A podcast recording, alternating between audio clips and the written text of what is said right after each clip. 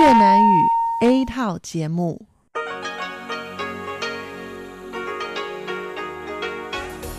Đây là Đài Phát thanh Quốc tế Đài Loan RTI.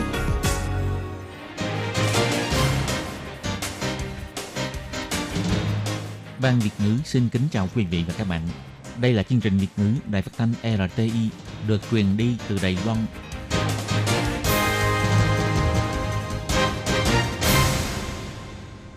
Hello, tôi Kim xin kính chào các bạn. Hoan nghênh các bạn đã đến với chương trình Việt ngữ ngày hôm nay của chúng tôi. Các bạn thân mến, hôm nay là Chủ nhật ngày 16 tháng 8 năm 2020, cũng tức ngày 27 tháng 6 âm lịch năm canh tí. Chương trình Việt ngữ ngày hôm nay của chúng tôi sẽ bao gồm các nội dung chính như sau. Mở đầu là bản tin quan trọng trong tuần, tiếp đến là chuyên mục tủ kính sinh hoạt, rồi đến chuyên mục góc giáo dục và sau cùng chương trình của chúng tôi sẽ khép lại với chuyên mục nhịp cầu giao lưu. Mở đầu chương trình hôm nay, Tất Kim xin mời các bạn cùng đón nghe bản tin quan trọng trong tuần. Và trước hết, mời các bạn cùng theo dõi các mẫu tin tóm lược.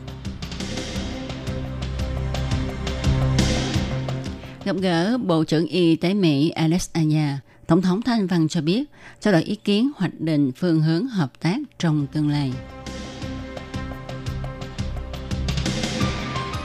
Somaliland không ngại sức ép từ Trung Quốc, Bộ Ngoại giao cho biết mối quan hệ giữa Đài Loan và Somaliland tốt đẹp.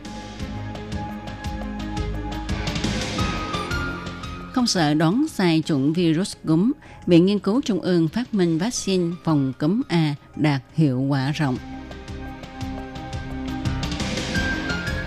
Trường Đại học Mỹ nghiên cứu hiệu quả ngăn chặn các giọt nước bọt của 14 loại khẩu trang.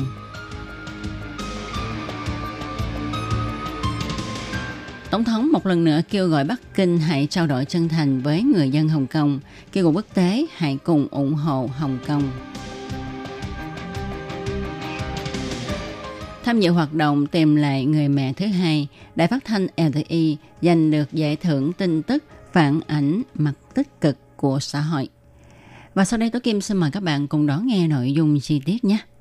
Sáng ngày 10 tháng 8, Tổng thống Thái Anh Văn có buổi gặp gỡ với Bộ trưởng Bộ Y tế Mỹ, ông Alice Ezo và đại biểu cùng với Chủ tịch Hiệp hội Mỹ tại Đài Loan, James Moriarty và Giám đốc Hiệp hội Mỹ tại Đài Loan, Brent Christensen. Mọi người đều đeo khẩu trang trong suốt buổi trò chuyện.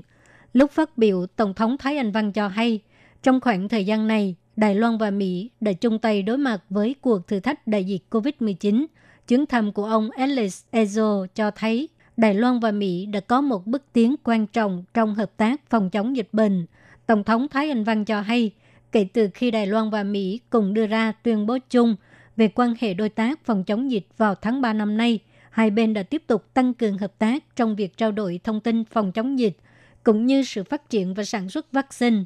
Tổng thống Thái Anh Văn cho hay, bà hy vọng qua chuyến thăm viếng lần này, ông Alice Ezo có thể thực tế tìm hiểu quá trình giải quyết tình hình dịch bệnh ở Đài Loan và hai bên cũng trao đổi ý kiến về những nghị đề hiện đang được quan tâm, sau đó cùng hoạch định phương hướng hợp tác trong tương lai.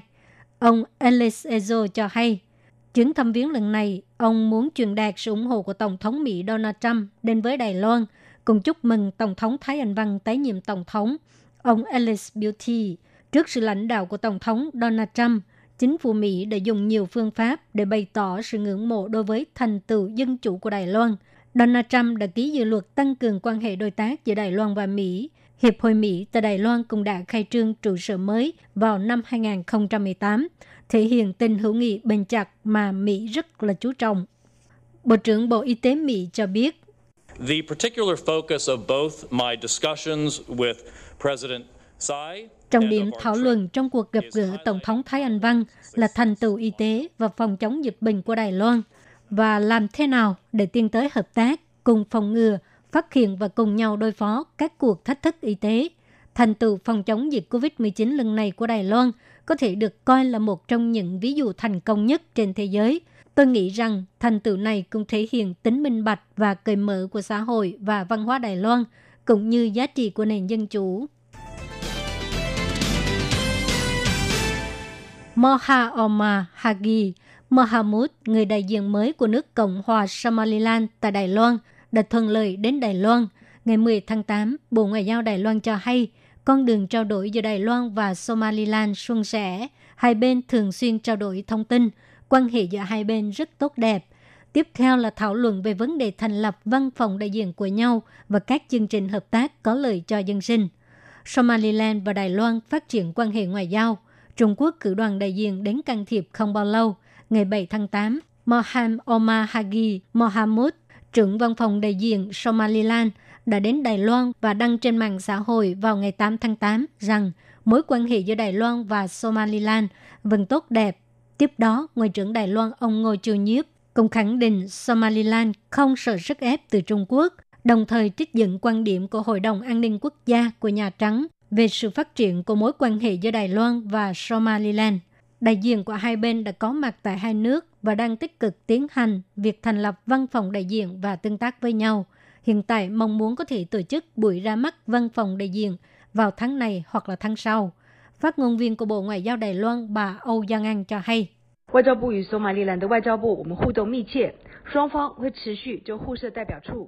Bộ Ngoại giao của hai bên đang có mối quan hệ chặt chẽ, hai bên tiếp tục thảo luận về sự tiến hành hợp tác thành lập văn phòng đại diện của nhau và tiến hành các chương trình có lợi cho dân sinh, đồng thời thường xuyên trao đổi thông tin, quan hệ tốt đẹp Đối với sự can thiệp của phía Trung Quốc, Bộ Ngoại giao Đài Loan nhấn mạnh sẽ tiếp tục chú ý theo dõi diễn biến của tình hình và trao đổi quan điểm với các nước có cùng quan điểm về tình hình khu vực. Dịch COVID-19 tại Đài Loan tuy đã hạ nhiệt, nhưng dịch cúm vào mùa đông sắp đến.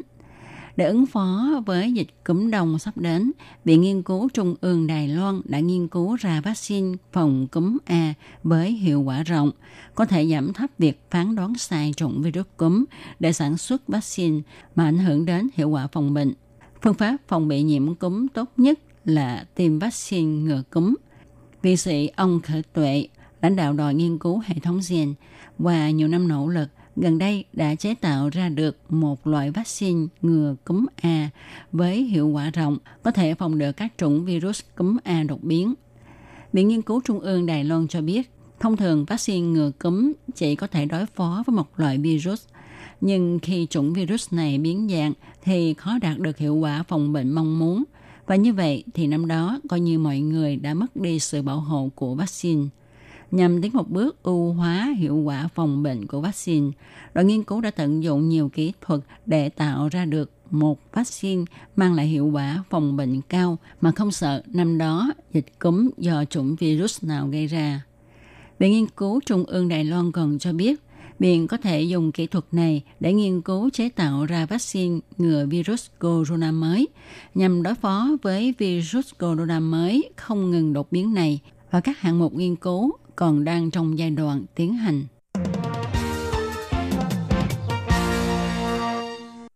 Chuyên gia y tế cho biết, cha mặt là một trong các cách thức quan trọng để tránh bị lây nhiễm COVID-19, nhưng rất có ít nghiên cứu về việc các chất liệu khẩu trang sẽ mang lại hiệu quả phòng bệnh như thế nào. Gần đây, Đại học Duke, Mỹ đã nghiên cứu so sánh 14 loại khẩu trang mà chúng ta thường dùng để biết được loại khẩu trang được làm bằng chất liệu nào có tác dụng phòng chống, ngăn chặn các giọt nước bọt tốt nhất. Nghiên cứu phát hiện khẩu trang y tế có tác dụng phòng chống, ngăn chặn các giọt nước bọt hiệu quả hơn rất nhiều so với khẩu trang làm bằng vải. Dùng khăn che mặt cũng không đạt được hiệu quả gì nhiều. Khẩu trang N95 có thể hạ thấp tỷ lệ lây nhiễm đến dưới 0,1%. Khẩu trang ngoại khoa hay khẩu trang y tế được làm bằng vải không dệt cũng đạt được hiệu quả không kém. Còn khẩu trang làm bằng vải theo cách thủ công thì sẽ che kín hết miệng, mũi, có thể ngăn chặn được 70 đến 90% nước bọt khi chúng ta nói chuyện bình thường với nhau. Và nó được quyết định tùy theo số lớp vải và số nếp gấp trên khẩu trang này. Mới đây, cảnh sát Hồng Kông đã bắt giữ nhân sĩ đấu tranh cho phong trào dân chủ Châu Đình. Hai cha con ông Lý Trí Anh, chủ tập đoàn truyền thông Hồng Kông Next Digital với tội danh vi phạm luật an ninh Hồng Kông. Diễn biến tình hình tại Hồng Kông một lần nữa gây sự quan ngại cao độ của cộng đồng quốc tế.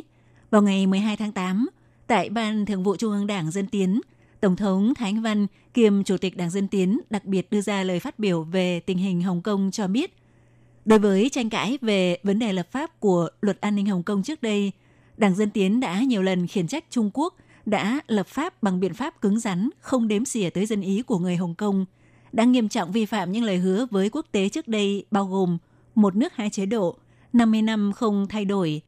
Còn việc chính quyền đặc khu Hồng Kông đã rất mạnh tay bắt giữ ông Lý Chi Anh và Châu Đình càng cho thấy rõ Trung Quốc có thể thông qua luật an ninh được áp đặt cho Hồng Kông để trực tiếp xâm phạm đến sự tự do, nhân quyền và cơ sở pháp chế của người Hồng Kông. Người Hồng Kông tranh nhau mua báo giữa đêm khuya khiến mọi người đều cảm thấy xót xa. Tổng thống Thanh Văn phát biểu cho biết. Taiwan cũng từng từ dân chủ, chúng ta đảng viên, đồng 从党外到创立民进党，也经历过大逮捕的恐怖。 Đài Loan cũng từng đi từ chuyên chế lên dân chủ.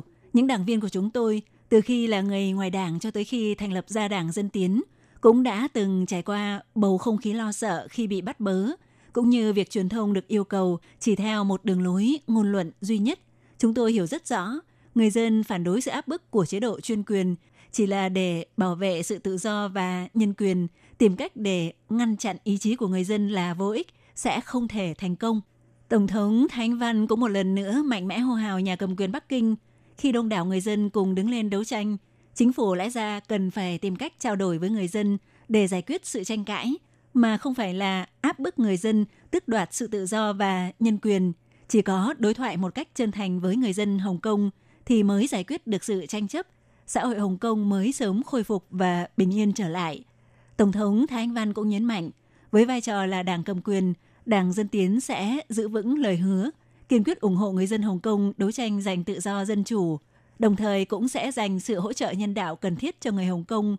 Tổng thống cũng kêu gọi các quốc gia và các vị lãnh tụ trên toàn thế giới vốn ủng hộ Hồng Kông hãy tiếp tục quan tâm đến tình hình Hồng Kông, ủng hộ người Hồng Kông bảo vệ tự do và nhân quyền.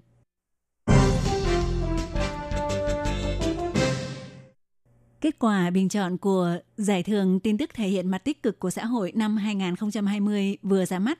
Bản tin có tựa đề Không quên bảo mẫu người Đông Nam Á, tìm lại người mẹ thứ hai của phóng viên Đài Phát thanh Quốc tế Đài Loan RTI Trần Quốc Duy đã giành được giải xuất sắc về hạng mục bản tin phát thanh do đưa tin về câu chuyện một bạn trẻ Đài Loan tìm kiếm người bảo mẫu năm xưa đã từng chăm sóc mình.